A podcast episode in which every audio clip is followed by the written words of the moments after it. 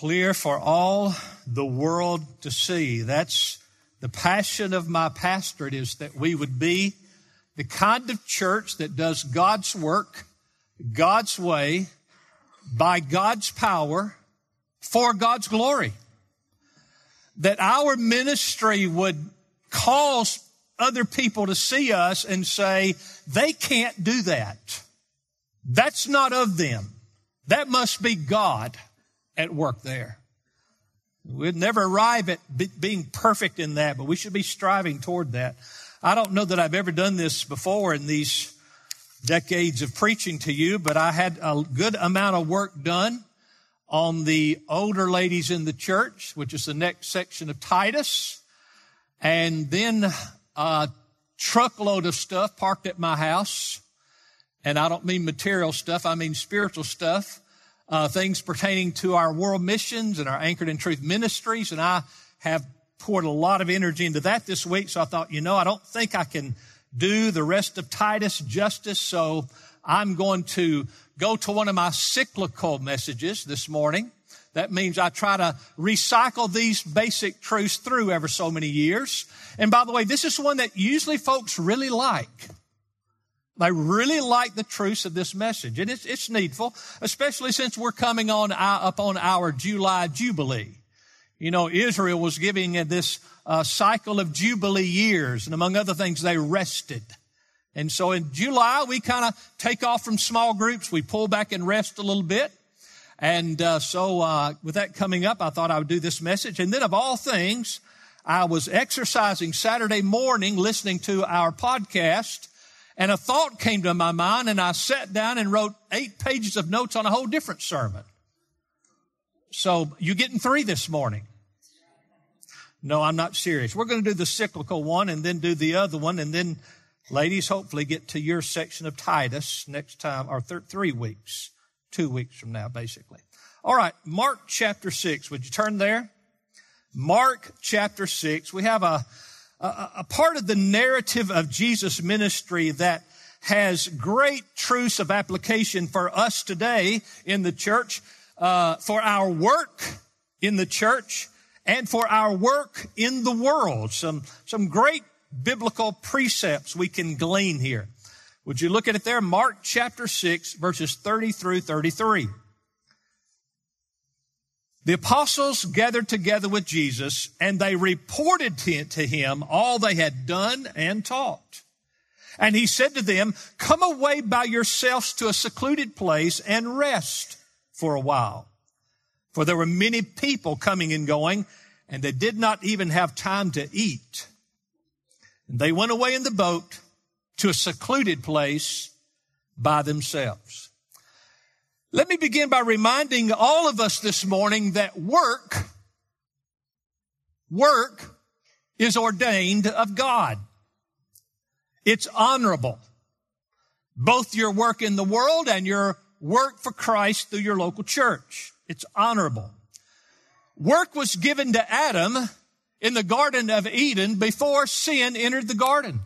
So work is not a bad thing, it's a good thing. Work is essential for human flourishing.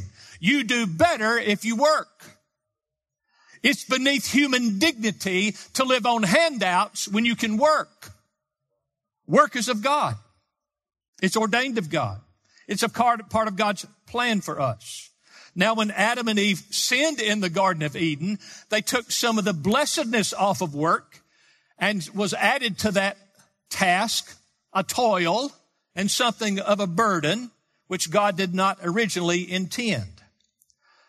The book of Proverbs, for example, is chock full of exhortations about hard work and rising early and being diligent.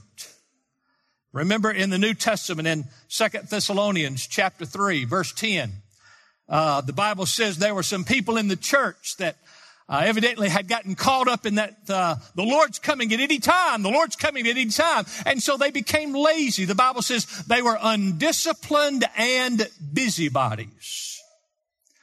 And that typically goes together. Somebody that's not having to work and do their part, they tend to drift into being into things they don't need to be in.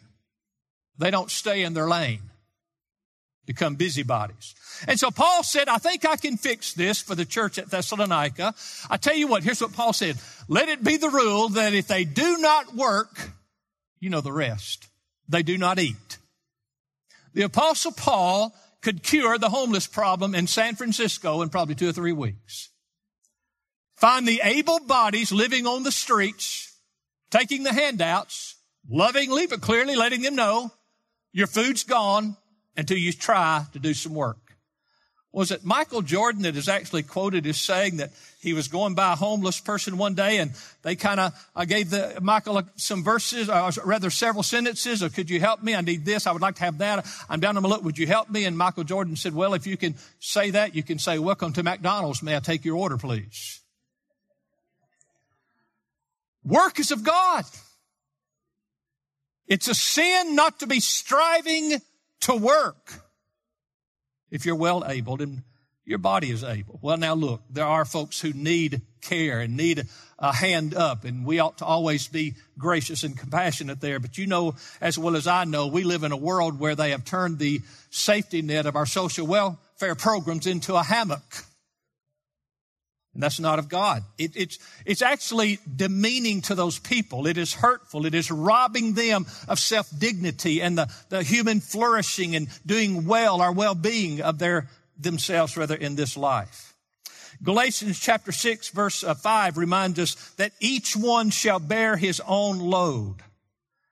The Bible knows nothing of a non-working or non-serving Christian. Work is the divine ordinance of God.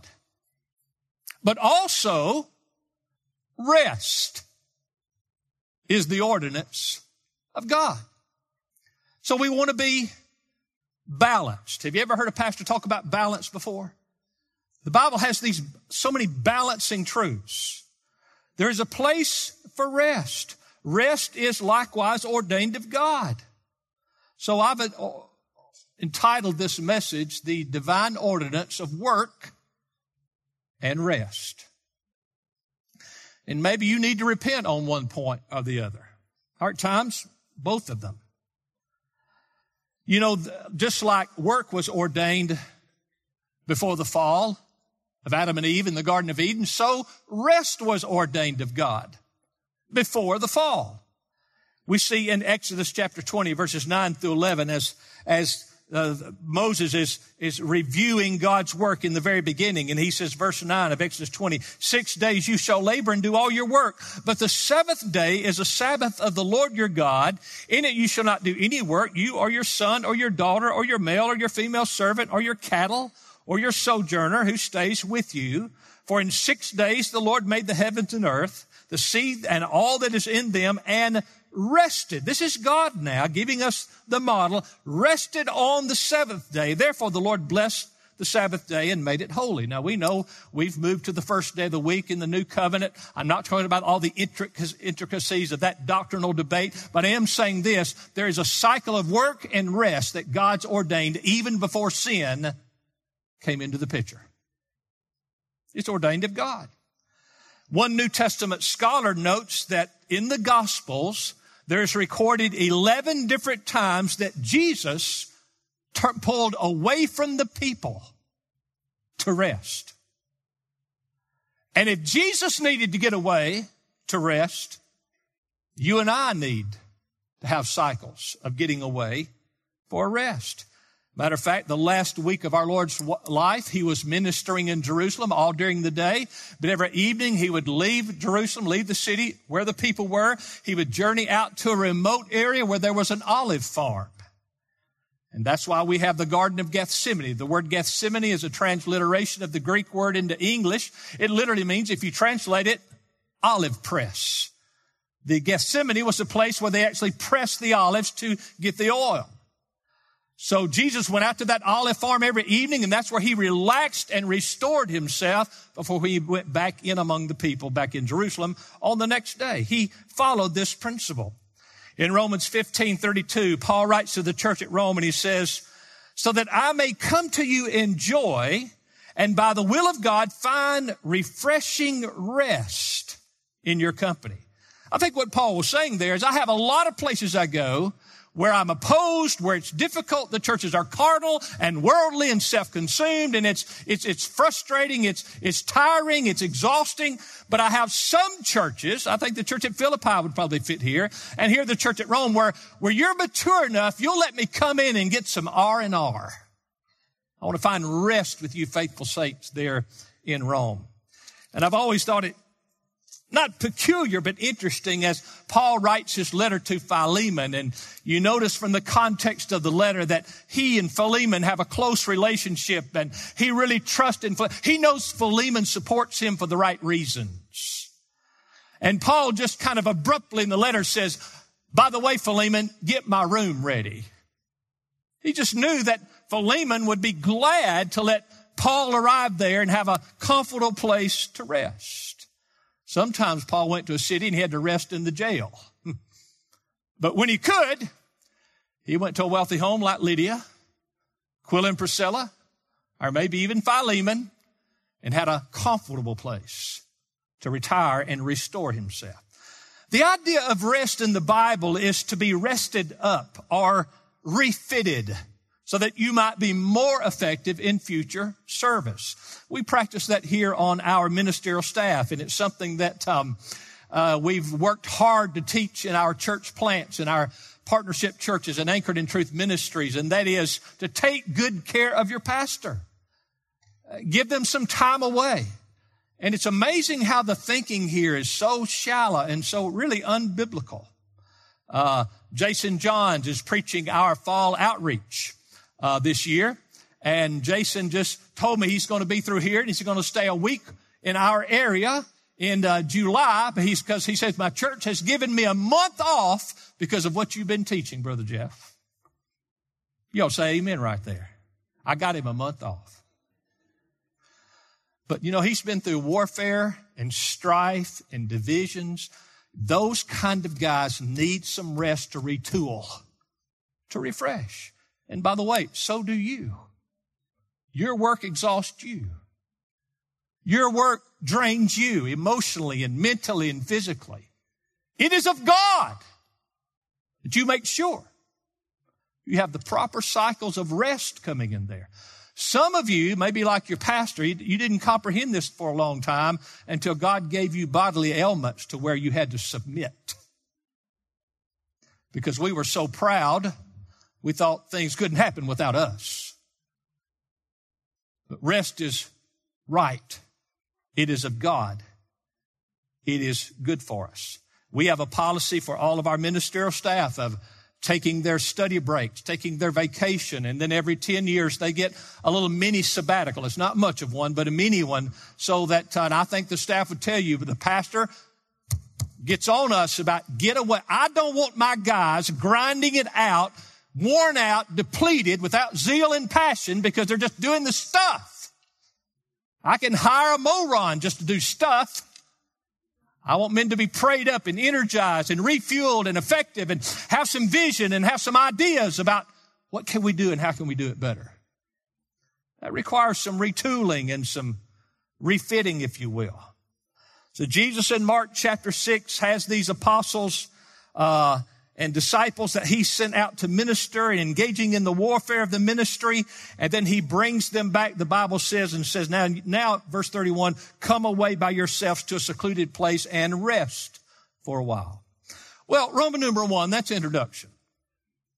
Roman number one, the God of work. I want to go back to chapter six and look way back to verse uh, 7. Would you do that? Chapter 6, back up to verse 7. Let's just sprint through this real quick, all right? Down to verse 13 anyway. Mark 6, 7, and he summoned the twelve and began to send them out in pairs and gave them authority over the unclean spirits. And he instructed them that they should take nothing for their journey except a mere staff, no bread, no bag, no money in their belts, but to wear sandals. And he added, do not put on two tunics.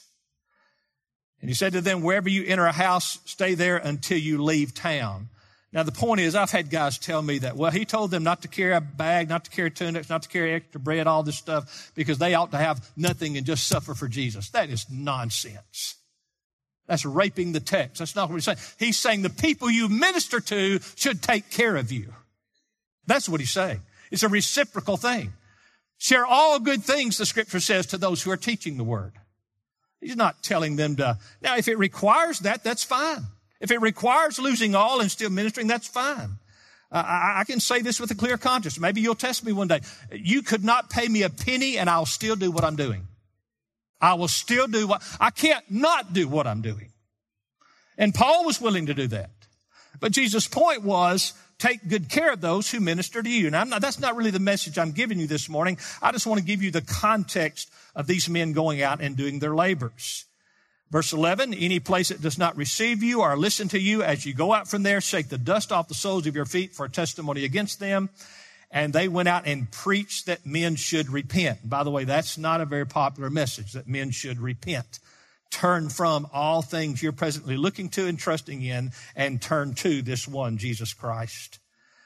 And they were casting out many demons and were anointing with oil many sick people and healing them. So as we look at verses 7 through 13, understand this is a one, a one-time ministry approach that doesn't apply to all seasons of church history. Christ was on the earth. There was a special anointing of the Holy Spirit giving them signs and wonders and miracles so that it would testify to the truth of who Jesus was. So there's some things here that simply don't apply to any of us, any of us today in church work. However, the principle in here is the same. It's the same for any of us. It's the same for us in ministry. It's the same for you in your secular work, as you might want to call it. And by the way, I'd like to say this. We, we use the word secular to differentiate perhaps our primary work for the Lord in the local church, but that's a, that's a misnomer. Brother Chad, it's all the Lord's work. It's all spiritual. It's all about representing Christ. You don't chop this thing off when you go into work on Monday morning. It's a continu- you came in here to get re-energized and refueled and refired and re-cleansed so you'll be better on Monday to represent Christ in the workaday world. So he tells these guys, I'm sending you out to do what is given in a more permanent uh, fashion in Matthew 28, 18 through 20 where he says, Go and make disciples of all the nations, baptizing them in the name of the Father, Son, and the Holy Spirit, teaching them to observe everything whatsoever I've commanded you, and lo, I am with you always, even to the end of the world. That's the work. We are all in partnership together to perform. Whatever other things you do for Christ are good and wonderful, but that must be done. As a team, as a local church together, we're to make disciples. That's the idea of bringing them to faith in Christ. He didn't say there'll be mature disciples, but the moment one genuinely believes they're a disciple and they begin their maturation process in Christ. He said, go and make disciples. This is all from Matthew 28, 18 through 20. Where do we go? Go and make disciples of all the nations, to all the world, he says. So our, our, our scope is, is, is worldwide. That's why we have anchored in truth missions literally around the globe baptizing them, he says, and teaching them. That's the local church. There's got to be little collections of believers all over the world where they're baptized and they identify with that local church of believers that I'm one of Christ now. I'm his disciple and I want to be his disciple in concert and in fellowship with this local church. And then they're to continue under the teaching of the pastor teachers to mature in the faith. That's the primary work spiritually we're called to do. But that does not leave out your responsibility in the day to day work world. And you take the principles of being committed to work and work well for your employer as a witness and a testimony of Jesus Christ. God forbid any man wear the name of Christ and be slothful and undisciplined and disobedient to his employer. It's the ordinance of God. Well, Pastor, you don't know my employer. I don't have to know your employer because I know your God. And I know my God. I don't think I ever worked for anyone when I was a young man that they didn't say, if you need a job, you can get one here. I just had too much pride not to try to outwork everybody else. And you ought to have that attitude. Don't you go to your office. Don't you go to that factory. Don't you go to the place of that employment and say, I'll see what I can get by with. That is not Christian truth. Work for your employer like working unto the Lord, the Bible says. Well, that leads me to A, our subpoint under the God of work, integrity in our work. Integrity means without wax. It means genuine and true all the way through. And that again applies to our work in the church and our work in the world. Sometimes in the church setting, we run into folks and sometimes very sincere folks, and they keep using the personal pronoun. Well, I've got my vision for how this is supposed to go. I've got my burden for this. Well, I've got my convictions. They're this and this and my conscience. I don't know why you need all of that. You got this. This is God's conviction. This is God's burden. This is God's conscience, if you will, on the issue. So let's exhaust what the book tells us to do and let our emotions catch up with that. And you've done that well as a church because when we began reforming this local church many, many, many years ago, uh, including me. We weren't really excited about all the things we were laying out. I mean, literally 30 plus years ago, when we started strongly emphasizing a personalized strategic embracing of global missions, it wasn't very exciting because we grew up in Baptist church where if they said it's mission Sunday, we tried to find a reason to go to the lake because it was boring. But now we've learned this is one of the most exciting things we could possibly be a part of but it took having some integrity to do it because it was the right thing to do. Now let's parallel that over to your work environment. You work hard for your employer. You give him a little extra. The Christian does not go by 40 hours work or 40, 40 minutes. What's the word? Working eight hours a day, 40 hours a week for 40 hours pay. You don't go by that. You go by, I want to do what other folks would do and then some. Because I'm working for my employer like working under the Lord. Could I charge you? And a lot of you, it's not a wicked thing. You're not a rebel, but you just get slothful into the thinking of your coworkers. Don't judge them, just don't be like them. Work is ordained of God. The integrity of work is seen in, in verse 30 as the apostles Notice verse chapter 6, verse 30. The apostles gathered together with Jesus and they reported to him all that they had done, D-O-N-E, and taught. So in Christian circles, we have for many decades now tried to emphasize if you're going to teach others, be doing something in your own local church first. Strive to be living out the reality of what you're teaching. And there in your work environment in the world next, well, tomorrow morning, Make sure that you're a doer, not just a talker about what you might do or might would do. Make sure you're a worker. Have integrity in your work. You know, in Christian truth, it's more important to be something than to teach something, although teaching is essential. We all understand that. Christianity in many ways is more caught than it is taught. We must strive to do the truth and to teach the truth. When uh, brothers show up and say, We're interested in your pastoral training institute in Anchored in Truth Ministries, I will often tell them, I say, Well, look, I want you to understand something. About 70% of your training is being in a healthy church and just watching it so that you know what it feels like, what it tastes like, what it, what it looks like. About 70% is, is being in it and doing it, and about 30%, though essential, is the classroom instruction. And the classroom instruction should be a overflow of the doing of the church or ministry you're a part of. That's called integrity. None of us have arrived there, but we ought to be striving for integrity in the church and in our secular employment.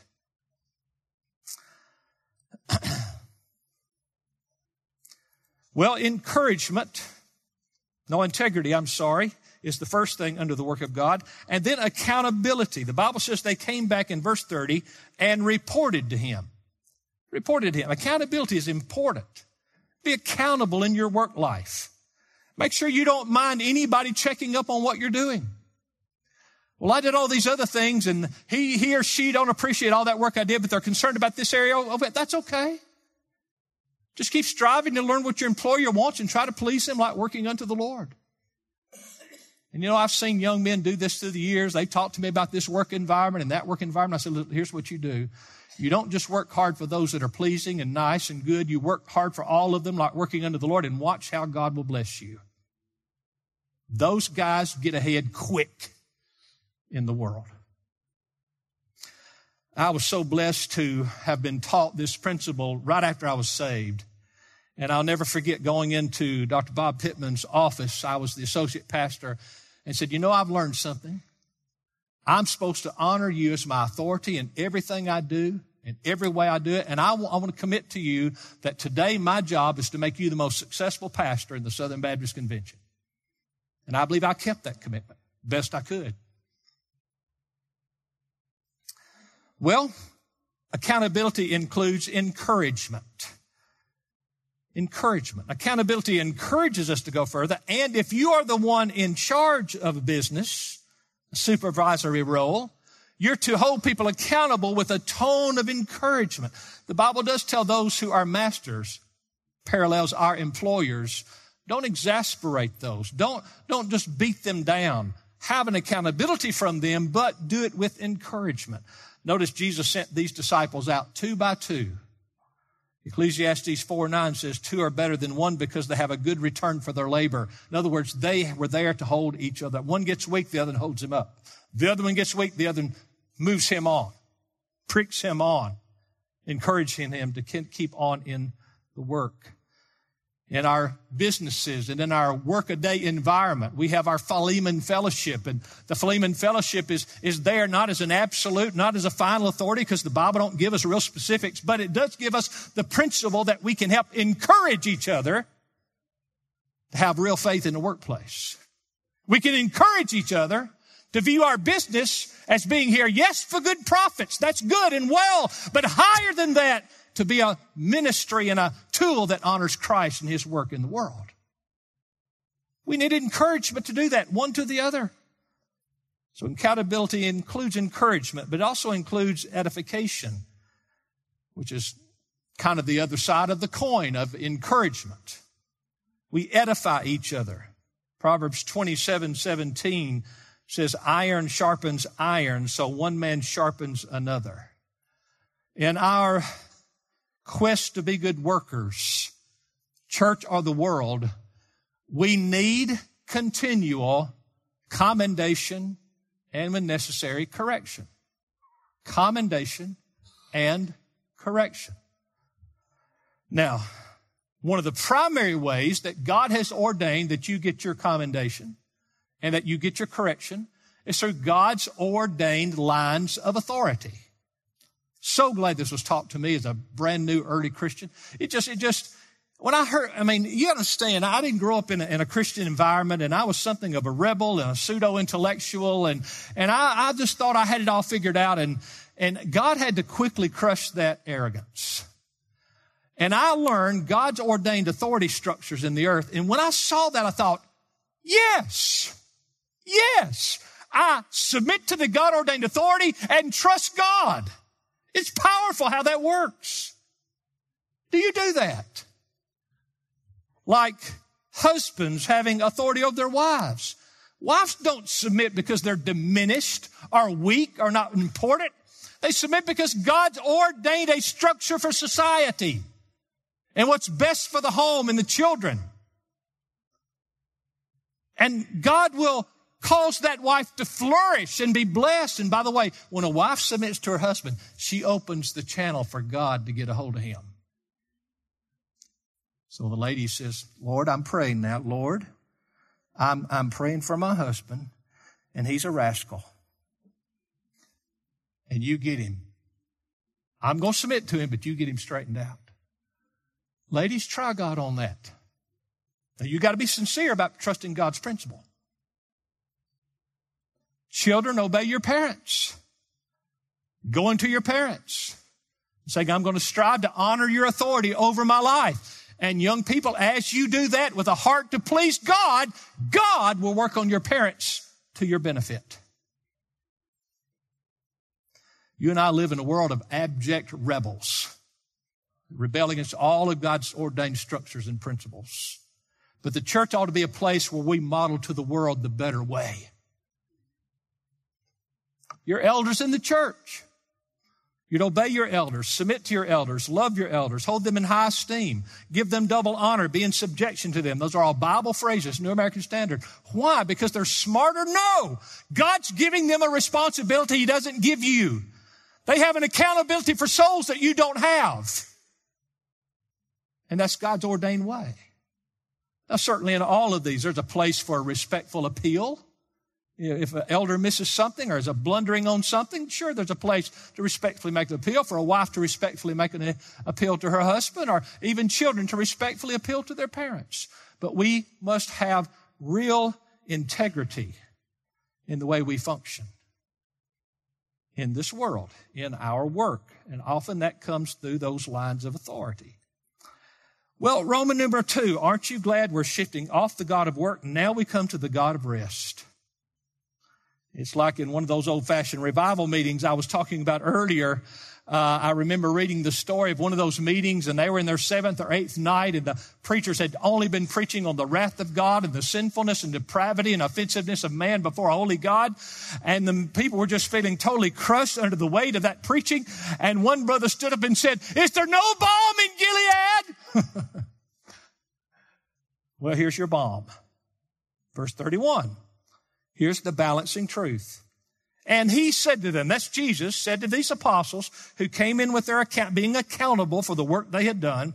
He says, come away by yourselves to a secluded place and rest a while. This speaks of, now listen to me, this speaks of our Lord's perpetual concern for his children. Did you know God cares when you're tired? God cares when you're emotionally exhausted and hurt because you have been mistreated, misunderstood, slandered, or undermined because people hate your witness in the workplace. God cares for his weary children.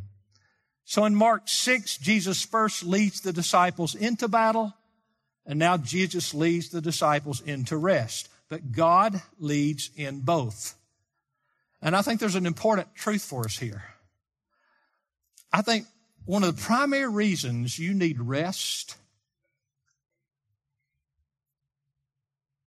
is because you're not God. The Bible says, He who keeps Israel neither sleeps nor slumbers. So every time you get tired, here's what you ought to do. Hallelujah! I'm not you and you're not me. You don't need rest. You don't get tired. You're always strong, but I'm weak and I'm exhausted and I'm humbled afresh before you, the Almighty, never tiring God. So, see, there's a good teaching lesson, spiritually speaking. It's that perpetual reminder to say to ourselves, there's only one God, and I'm not Him. So let me give you these quick, quickly, let me give you these conclusions for practical application on rest.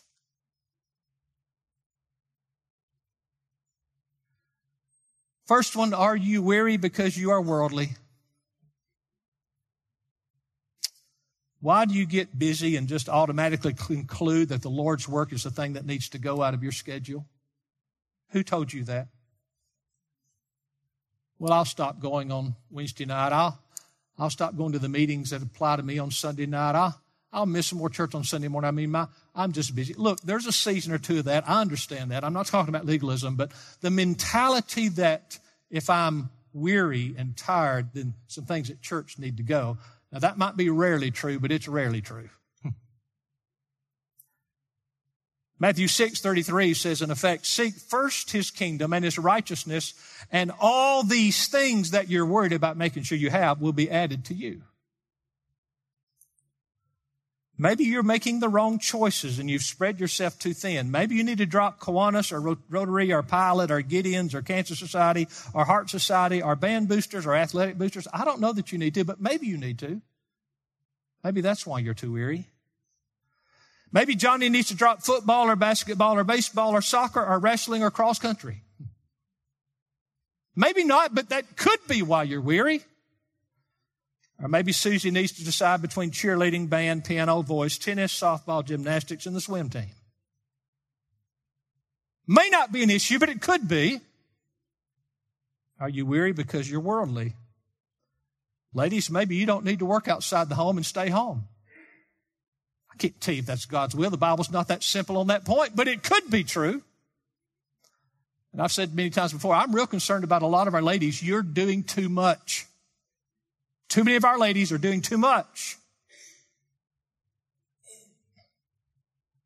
Might be a reproof to us men. Men, maybe you need to drop some hunting trips and fishing trips.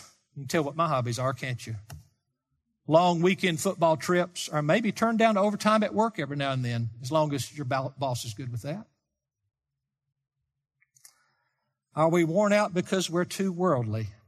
Number two, get away with Jesus. Get away with Jesus. When you pull away from the grind and have your vacation time or your days off, not in a heavy way. Don't, don't put your work boots on with Jesus. That's, that's what I do when I prepare to preach. I, I put on work boots and it's really a hard task for me to not put on my work boots, but just read a psalm or two and just fellowship with the Lord in praise maybe, but try to find those times in your getaway where you get away. That's what these guys did. They got away with Jesus to a secluded place. Uh, these brothers can tell you very often if we go on a deer hunt or something, we talk about the things of the Lord almost constantly because we can't cut him off. It's just part of who we are. We've had wonderful family devotions on vacation before. Sometimes I've taken a little book and me and my son-in-laws are just not, not heavy, just read through it and discuss some things there. We hadn't done that a while. I've noticed they've been kind of slipping on me a little bit. I'm going to have to get back in there and do a little bit more of that maybe. I don't know. Or take them out to the farm and make them work some more like they did back when they were courting my daughters. Then after they got married, the work ended. Just gone. I have to depend on young preacher boys who want to spend time with me. I say, okay, okay, get up at six in the morning. We're going to spend the day together. It's called farm discipleship. Ask Brother Matt. He's done some of that. Matter of fact, if you listen to the last podcast, Matt and um, Jake Statham both threw me under the bus on that. They really did. They talked about that farm discipleship stuff. Thirdly, get away long enough to restore yourself. Wow, and I just can go from my own experience. I used to take a week off, but I'd preach the Sunday I came back, and finally a pastor told me, Why do you do that? I thought, well, I thought that's what you do. And he said, at least take two weeks once or twice a year because the first week you're away from things, you just start to relax. And then the next week you can relax. And that came to my July study break and a couple of weeks of vacation every year. And it really does. I come back so fired up. I'll never forget years ago, I had one of my three, if not four, it's only been three or four, severe muscle spasm events with my back. I'm talking about the stuff that puts you on the ground and there's no amount of I'll grit my way through this. You have to submit. It just paralyzed me. Severe muscle spasms. They put you in the hospital. They pump you full of morphine and three or four days later you go home and try to take it easy. Well, I'd been through one of those episodes and I couldn't do anything but lay around for about 10 days to two weeks and I just kind of studied on the next text. And it was so refreshing. So refueling to me. And I'll never forget one of our elders at the time, after I came back after that two weeks of just laying around and studying and meditating on the text, he said, Man, you need to have your back go out more often. That was a good sermon. well, what about you as a mom, though? You need some times of refreshing. You need some times of retooling. And a dad needs some times of refreshing, and you need times of retooling. Take your breaks. Told you you'd like this sermon. It's the ordinance of God.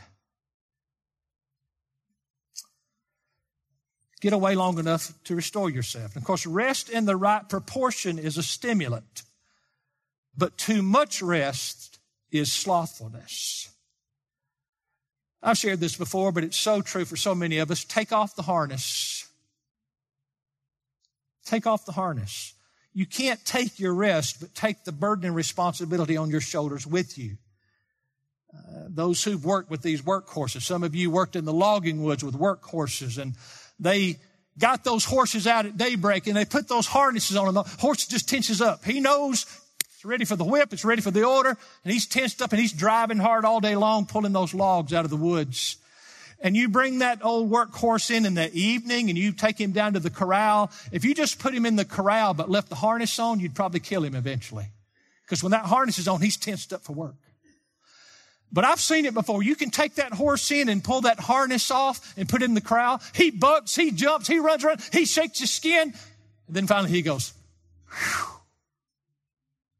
Well, you're going to have to take the harness off. You got to find the way to put the cell phone down and separate out away from the responsibility. Well, that's hard for your pastor. And it's hard for me to call it sin, but often it's sin not to separate and take the harness off.